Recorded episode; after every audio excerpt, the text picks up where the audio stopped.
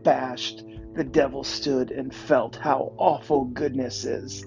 He felt how awful goodness is and saw virtue in her shape, how lovely, and pined his loss.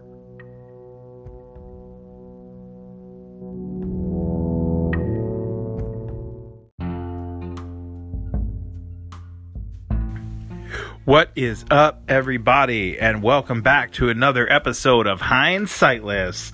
I am Joe Richter, and this is day deuce deuce of RPG a Day 2019, and the word for today is lost.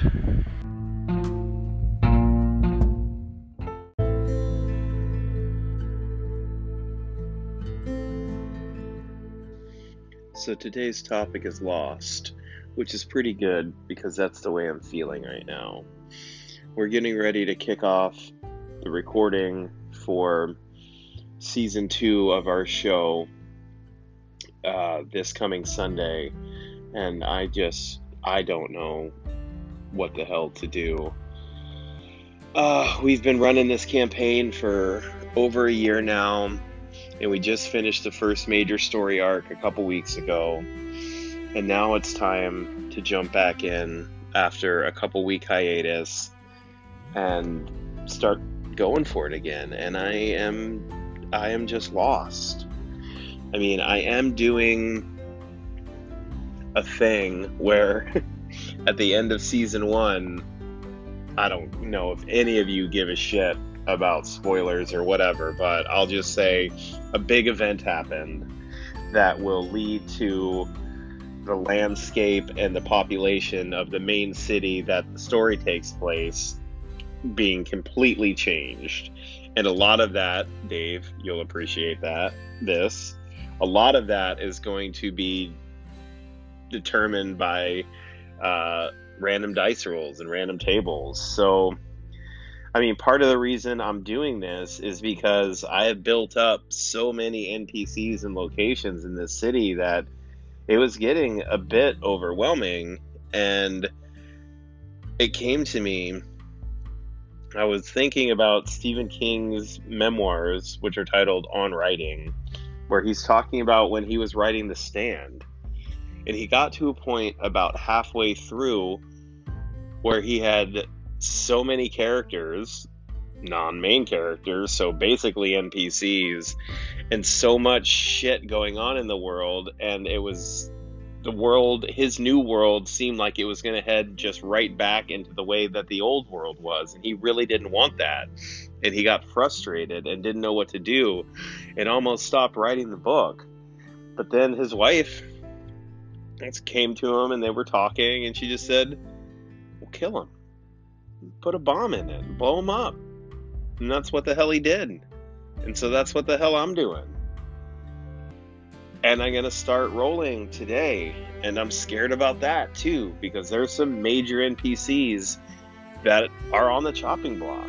I mean, I put out on Twitter every single named NPC and location in the city is apt to end up dead, with very, very, very few exceptions. Like, almost none. But so, you know, I'm to do that and go from there. But I just, you know, I don't know. It's that whole, you know, sequel, second season jitters. Like, people, not many, but a very, a very avid few like our show. You know, they really like it and they love the world we built together and everything.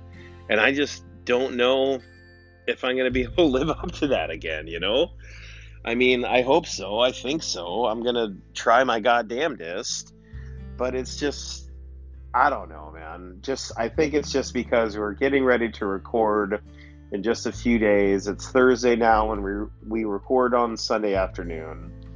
So I think it's I'm just feeling the pressure of getting back into my quote unquote official podcast. And so yeah, I am I'm just you know, feeling lost in the woods, man. And I mean, I'll get it together and I'm a very minimal, very minimal prep dungeon master and rely a lot on improv and stuff. So, you know, once we get around the table and start going for it, I'm sure it'll start coming together. But as of right now, I'm just feeling a little bit lost. So, I'm sure all you other DMs out there know what I'm feeling. I'm sure it's happened before. So, yeah, you know, if you have any sweet advice other than murder a bunch of NPCs like I'm about to, uh, let me know. Let me know for sure. Anyway, y'all, sorry this was a little bit of a downer compared to my other episodes, but you know, it is what it is. But I do happen to have a call in, so that's pretty neat. So let's check that out.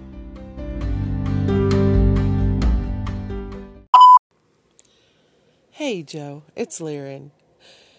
You silly man. There are so many wonderful podcasts, and how on earth would you find them with Anchor? Its discovery process sucks rocks.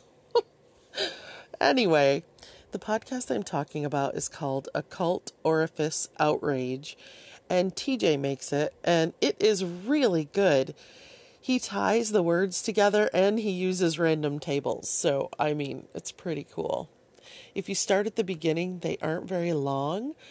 And it's really cool how he ties the story together.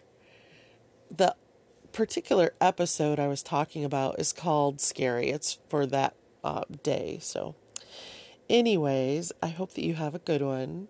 Try not to overindulge in your legal substance.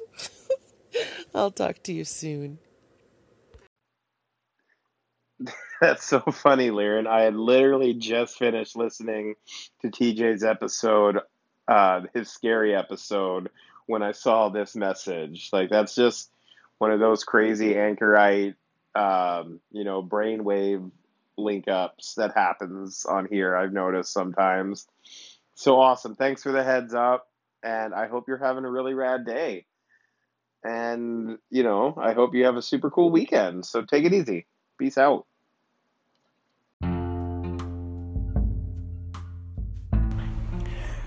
Well, that was my episode on Lost.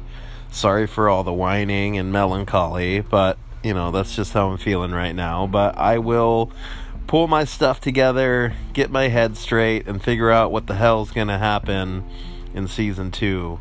It's gonna be nuts, I know that much. So, thanks, Liren, for calling in. Thanks, everyone, for listening. I appreciate each and every one of you. I hope y'all are having a really good day and that you have a great tomorrow. Speaking of tomorrow, I will talk to you then. Peace out.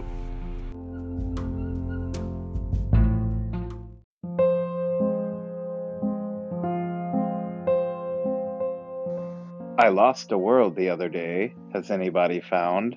You'll know it by the row of stars around its forehead bound. A rich man may not notice it, yet to my frugal eye, more esteem than ducats, oh find it, sir, for me.